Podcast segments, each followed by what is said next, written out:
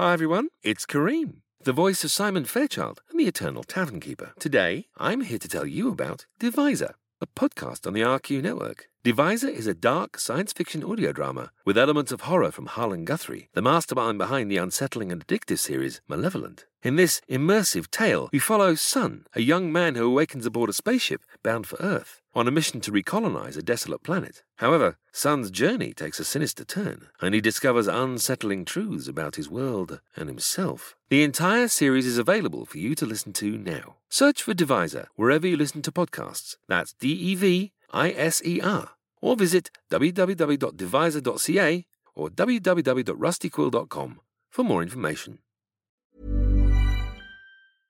Hi everyone, this is Alex, director of the show and voice of Martin. I just wanted to take a moment to thank all of you who have helped us get to this, the Magnus Archive Season 2 finale. Firstly, I'd like to thank everyone who has taken the time to donate directly or via Patreon. Your generosity has allowed us to set up a dedicated recording studio which will massively assist the production of the Magnus Archives going forward and allow us to record some rather special bonus materials. Not only that, we have been able to begin working on some entirely new content which we hope to announce later in the year. I'd also like to thank everyone who has taken the time to leave us positive reviews, nominate us for awards, and just generally share our content on social media. It's thanks to your efforts that we have managed to grow as fast as we have, and we are so grateful to you. Finally, I'd like to thank you, the listener, for taking the time to listen to our nasty, creeping archive. Without you, we'd just be scaring ourselves. Enjoy today's episode.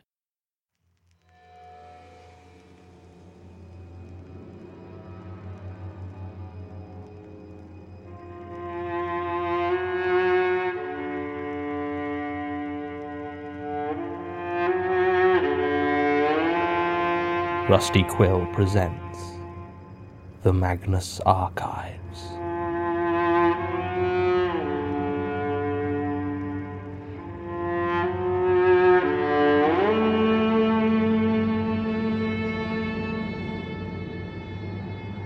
Episode 80 The Librarian.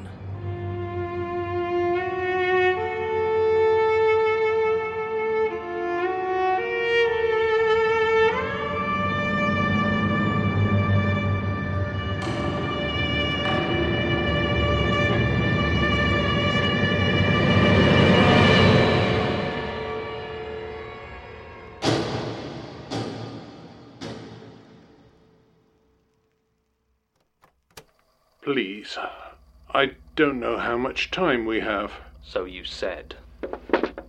Is that necessary? You think I pose a danger to you? Yes. Yes, I do. Then take it with you, but I can't afford to just sit here. So talk fast. Could we at least have this conversation in the tunnels? I'm not going back down there. That thing. Is it dead? Unlikely. Whether something like that can actually be destroyed. It is trapped, I hope, for a very long time. And Sasha? The, the real one? Was that her name? I'm afraid she's gone. Whatever it does to those it takes, they don't come back. She's dead. Do you need a moment? No. No, I'm. You're not what I expected. I suppose not. My family emigrated when I was very young. English was always my first language. I used to adopt an accent sometimes when meeting people, a sort of personal joke. But truth be told, my Norwegian is terrible. Now, are you going to help me or not? You first. You want my help, you answer my questions. Agreed? Agreed. Good. Good. Statement of Jürgen Leitner, February 16th, 2017. Statement begins. You're quite like her, you know. I suppose that's no surprise. Anyway, your questions? Right. Let's start with what you did down there, how you trapped it. An unexpurgated copy of Ruskin's The Seven Lamps of Architecture, published in 1845. Of course, Ruskin didn't even begin writing the book until 1846, and the text of this one varies markedly from the version that was distributed. It gives an acute sense of the walls pressing in around you, and if consumed recklessly will physically entomb the reader. Over the years I have found that it interacts with Smirke's architecture, and those tunnels specifically, in a more predictable way. By carefully reading specific passages in certain locations, I am able to exercise uh, a degree of control over the substance of the tunnels. I didn't hear you say anything down there. I said reading. It doesn't need to be spoken aloud.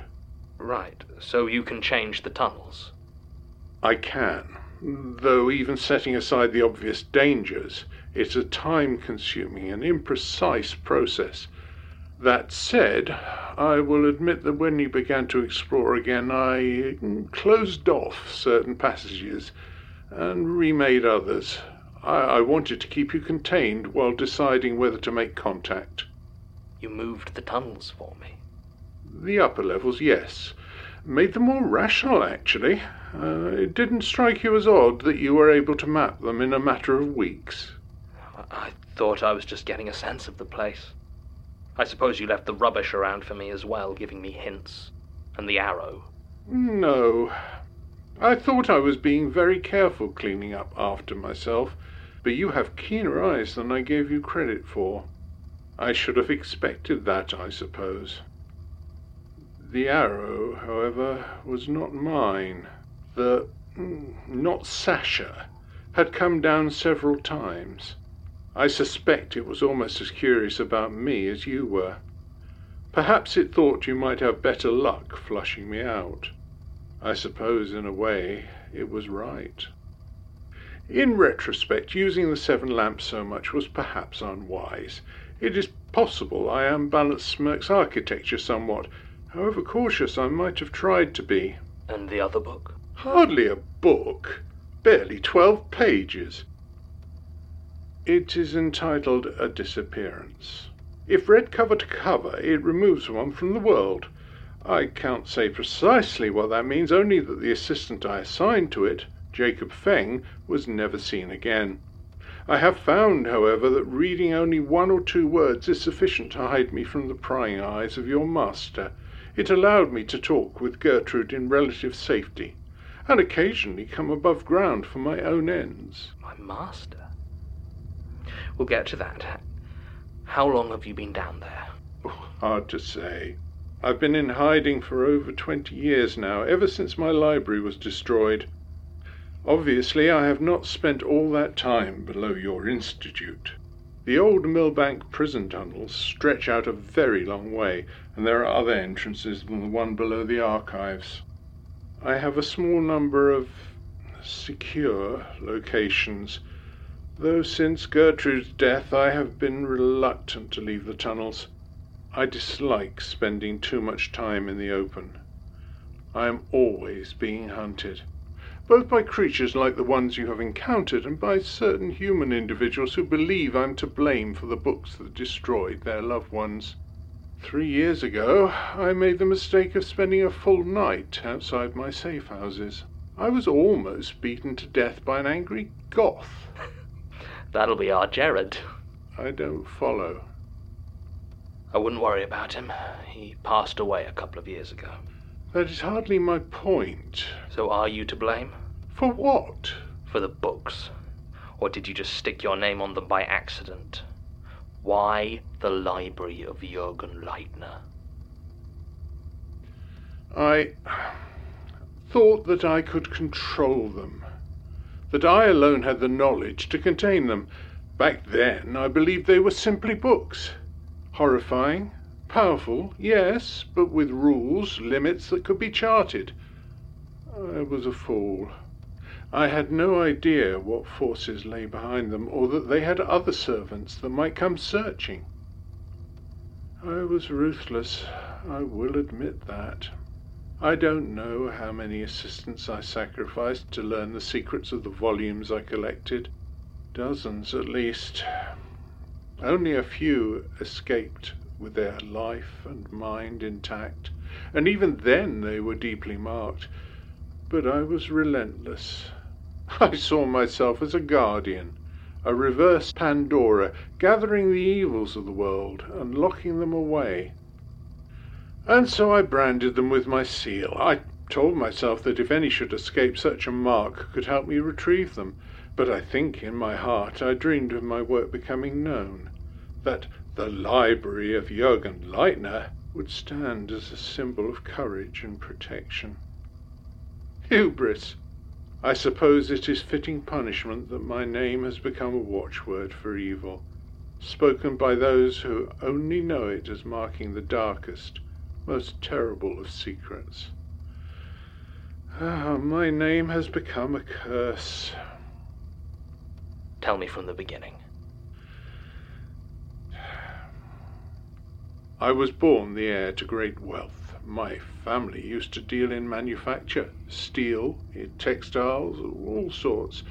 But by my time it was largely a matter of extensive property holdings and carefully managed investments. Money making money. There was never the need for me to learn anything of worth. I suppose in another life I might have been another rich wastrel, content to squander my inheritance on indulgence and comfort but I always felt a calling to make something of myself, to matter. I had no interest in politics, and while I was certainly no fool, my attempts at academia were ultimately unsatisfying. Business bored me to tears. The only thing I was ever truly talented at was acquiring things. I suppose you could say I was skilled at shopping. I don't say that to be glib, nor as a comment on my wealth. I don't mean I gained any satisfaction from wasting money on vulgar Bond Street trinkets. I mean I had a genuine and pronounced talent for finding items of worth and convincing their owners to part with them. The most valuable things always need to be hunted, and that was where I excelled. It started by simply cross-referencing auction catalogues with local records and slightly obscure books of art history. But soon I had a network of contacts and took dinner with some of the most eccentric curio dealers in the world. It was Desmond Laurel that first told me of the books. They were a rumour, as these things always are, and he had no idea of the dangers. Magic books, he called them. He had believed them to be coded spell books derived, of all things, from the writings of Merlin. Poor Desmond. When he finally found one, an old leather-bound thing titled The Stalwart Hunter's Almanac, he had no idea what to do with it. I suppose, looking back, his death was a very good thing for me. The extent of the mutilation and how closely it correlated with the passages he had described to me left little doubt as to the connection. So when I acquired the book myself, I took exceptional precautions. The thing that surprises me most, I think, is how readily I accepted the existence of the supernatural. I had occasionally made purchases before that that had caused anomalies, but nothing like those books. Yet as soon as their nature became apparent, I simply accepted it and began to factor it into my dealings with them. It was shortly afterwards I hired my first assistant, a dour man by the name of Albert Stross. He barely lasted a fortnight. It didn't take me long to track down other books like Laurel's, and it seemed like almost overnight I had found my purpose. I was to be the keeper of evil tomes. To begin with, I never gave much thought to their origins. I simply concerned myself with acquiring them and making sure I had staff I could spare to study them. It was easier than I expected, and I am always surprised nobody attempted such a thing before me.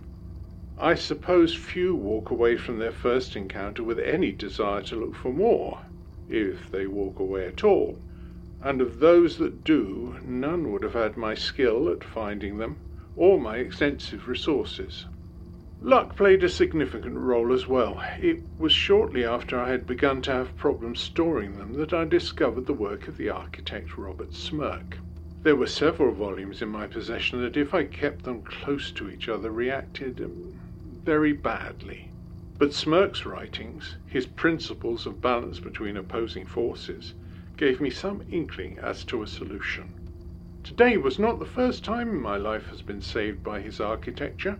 I commissioned a house to be built based on some of his designs and spent a good deal of time and money gaining access to existing buildings he had worked on, with the aim of storing the books safely. I believe at about that time I commissioned my bookplates and began to label them.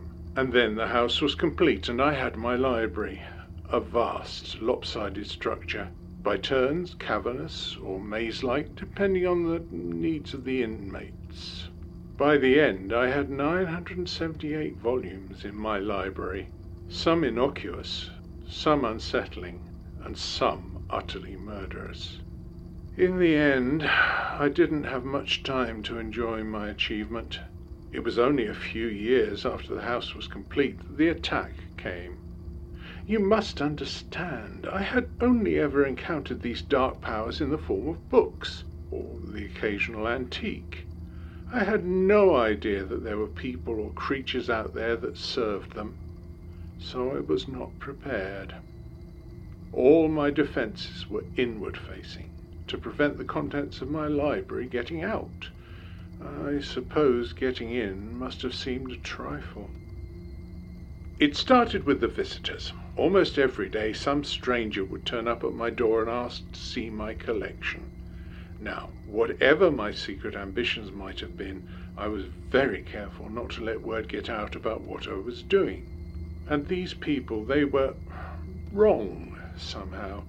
They didn't move as people should move, and their cadence was very strange when they spoke. They almost always forgot to blink. Even then, I didn't realize what was coming and simply sent them away with a firm refusal. When it actually happened, it was all so fast I barely had time to register it. One moment I was typing a new catalogue entry for a journal of a plague year, and the next everything was screaming. My assistants, the books, even me. Thomas McMahon was stabbed through the throat by something with too many teeth and limbs like knives. Mary Johnson was pulled into a cavernous maw that opened beneath her. Gregory Todd ran into a door that shouldn't have been there.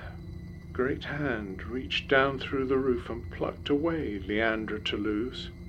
And there was one other assistant whose, whose name I don't recall, but the last I saw of him he was being pulled into a great pulsating pile of meat.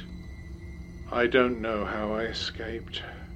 Perhaps because I designed the house, I knew how to best move through it. Perhaps I was sensible enough to steer clear of the rooms that had fallen into darkness or burned with a fire that seemed to leave the books untouched. Perhaps they let me go. Or perhaps once again it was simply luck. I didn't look back as I fled. Nothing seemed to chase me, at least not then. I had none of the books with me, and that was what they were after. Of course, by the time I realized that, there were many others who were hunting me, mostly vengeance-minded folk who'd lost someone to the books plastered with my name, that were now free once again. It was easier to let the world think I was dead, and to one degree or another, I've been in hiding ever since. You're right. About which part? You were a fool. Hmm. Why didn't you burn them? Pride. If they were destroyed, what was I to guard? Even so, I don't believe that would have solved as many problems as you think. Many of them wouldn't have burned, and some even liked the flames, and those that did, I now believe, would have been released to take a different form. But you didn't know any of this when you had almost a thousand of them in your care. I've spent twenty years trying to learn from my mistakes. You said you didn't take any of them with you, so where did you get these? When I started working with Gertrude, she hunted down some editions I thought might help. And why was Gertrude helping you? Aside from my knowledge about the books, I think she was lonely. I didn't meet her until about six years ago, after she'd lost the last of her own assistants. She would mention them sometimes. I believe she missed having someone to talk to on occasion. I, I didn't know Gertrude had assistants.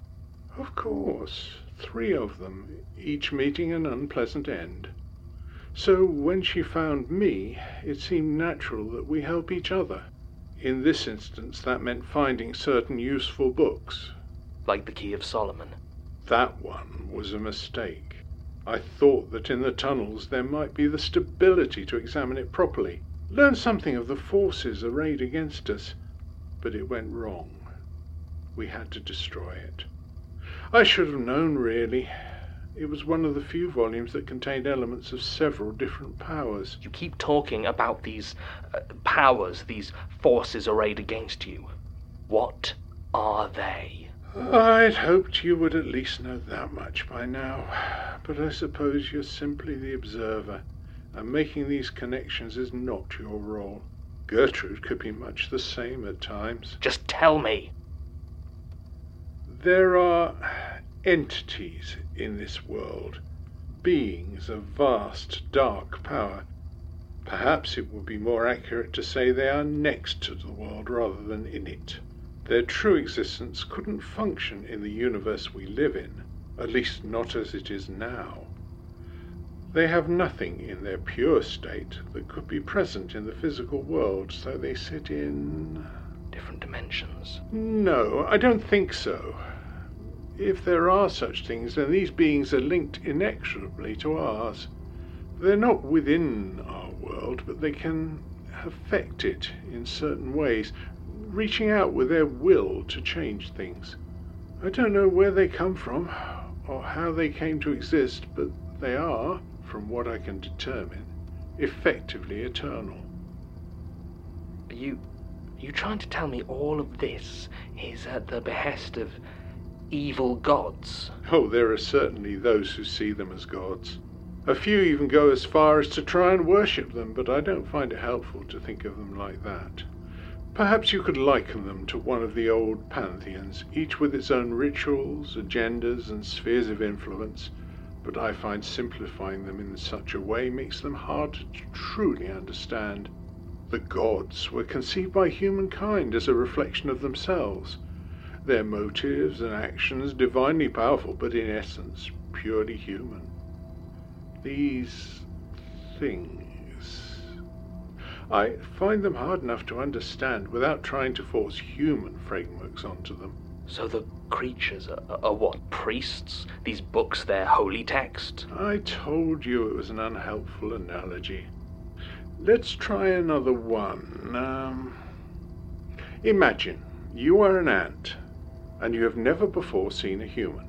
Then, one day, into your colony, a huge fingernail is thrust, scraping and digging. You flee to another entrance, only to be confronted by a staring eye gazing at you. You climb to the top, trying to find escape, and above you can see the vast dark shadow of a boot falling upon you. Would that ant be able to construct these things into the form of a single human being? Or would it believe itself to be under attack by three different, equally terrible, but very distinct assailants? So the books, the monsters, they're part of these beings, just extensions of them, fingers being pushed into our world. The books are, I think, their essences in a purer form.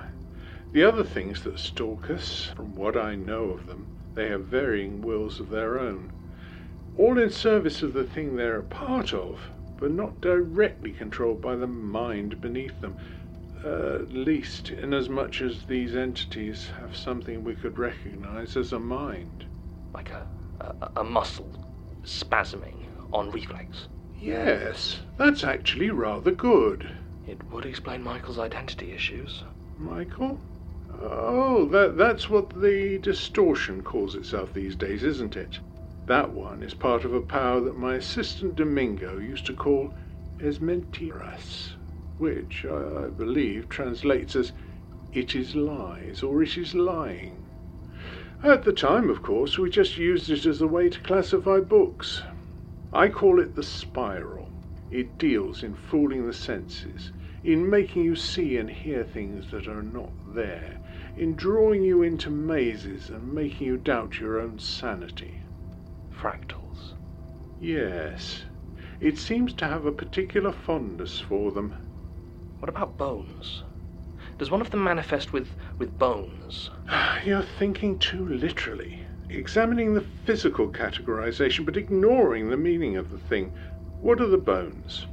In the distortion, you're Michael, the structure of a skeleton, an established reality in your mind, is twisted and warped into an impossible form. But in other cases, are they a symbol of slaughter and butchery? Are they the familiar made wrong? Or are they simply part of the messy physicality of flesh? I, I'm, I'm sorry, this is a lot to take in. Well, do so quickly. We've wasted enough time on your questions. Fine. Then I'll make this one simple. Did you kill Gertrude? No, don't be absurd. Then who did? This is a distraction. You're in no danger. Who? I believe it was Elias. What? Why? I assume he discovered we were planning to destroy the archives. Gertrude was going to destroy the archives. This is why I need those files. I've searched this place thoroughly and they're not here. So I assume Elias took them when he killed her. I need your help to get into his office. But the cameras, they showed him. Simple mechanical eyes. In his place of power.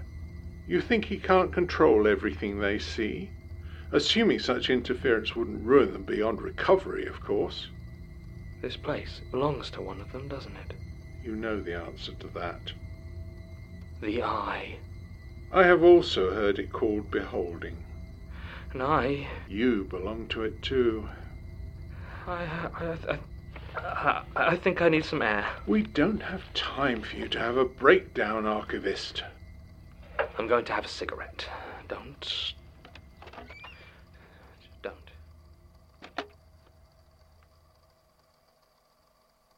I'm not sure you would have liked him, you know. He's paranoid enough. But I don't think he's got the stomach for it.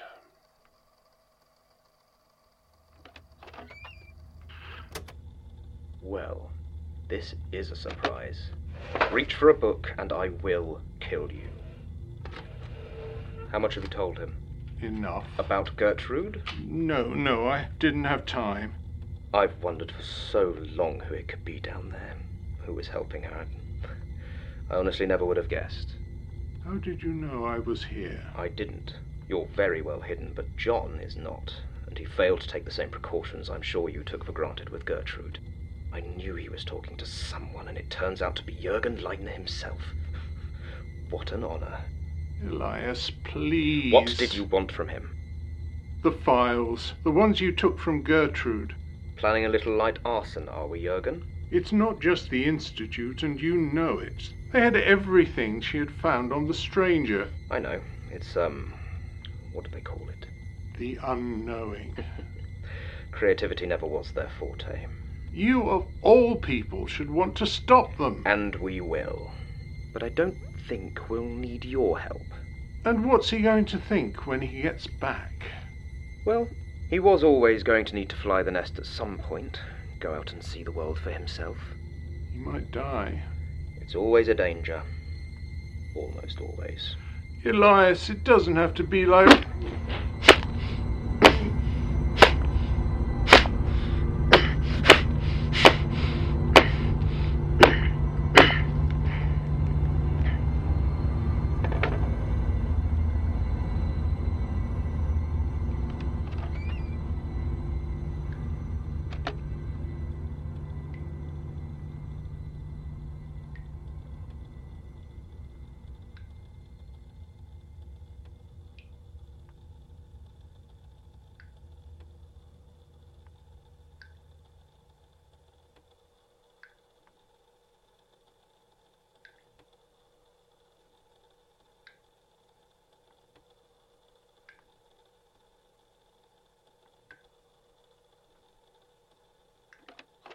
Sorry, I've been queer for five years now, but the.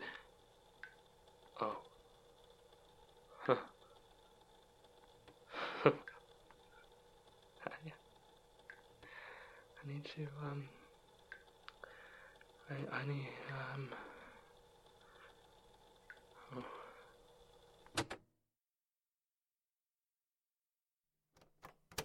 I think it's working again. Tim, where, Yeah. where were we? Yeah, it's recording. Forget the bloody tapes, Tim. Are we sure this is. this is here? Yes, because the tape works now. How long was it? I don't know. I don't care. Sorry, sorry, what? How can you not care? 'Cause This is us now. Worms, monsters, corridors.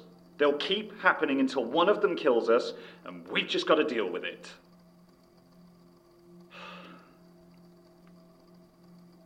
Any sign of the woman? I don't think so. We should have helped her. No. But we could have tried. How? Look. Look, there's no point talking about it. It happened. I hope it doesn't happen again. Statement fucking ends. We, we should look for Jon. Maybe we can still help. days, at least. We can't just sit here moping. Probably already killed him. Don't joke about that, okay? Fine. Tim! Try his office. Yeah. Right. Jon? Oh. Oh no. I told you he was going to do something like this. Oh, no, no. Who is it? I told you.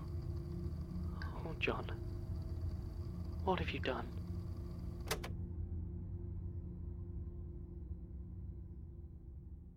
The Magnus Archives will return late 2017. Season 2 has featured Jonathan Sims as The Archivist, Alexander J. Newall as Martin Blackwood, Mike LeBeau as Tim Stoker, Ben Meredith as Elias Bouchard, Eve Hewitt as Not Sasha, Frank Voss as PC Basira Khan, Lydia Nicholas as Melanie King, Sue Sims as Gertrude Robinson, Imogen Harris as Helen Richardson, Luke Boys as Michael, Harvey Kesselman as Sergeant Walter Heller, Tim Ledsome as Jordan Kennedy, Faye Roberts as Detective Alice Daisy Tonner, Carrie Cohen as Mary Keay, Fran Bush as Tessa Winters, Perdita Stott as Carolina Gurka, Paul Sims as Jurgen Leitner. The series was produced by Alexander J. Newall, Mike LeBeau, and Jonathan Sims, with editing by Brock Winstead, Elizabeth Moffat, Ian Hales, James Austin, Ed Von Atticus, Jen Jacobs, Alexander J. Newall, and Mike LeBeau. It was written by Jonathan Sims and directed by Alexander J. Newall. The Magnus Archives is a podcast distributed by rustyquill.com and licensed under a Creative Commons Attribution Non Commercial Share Alike 4.0 international license. If you've enjoyed this season, consider supporting us via Patreon, leaving reviews, or following us on social media or our forums. Thanks for listening.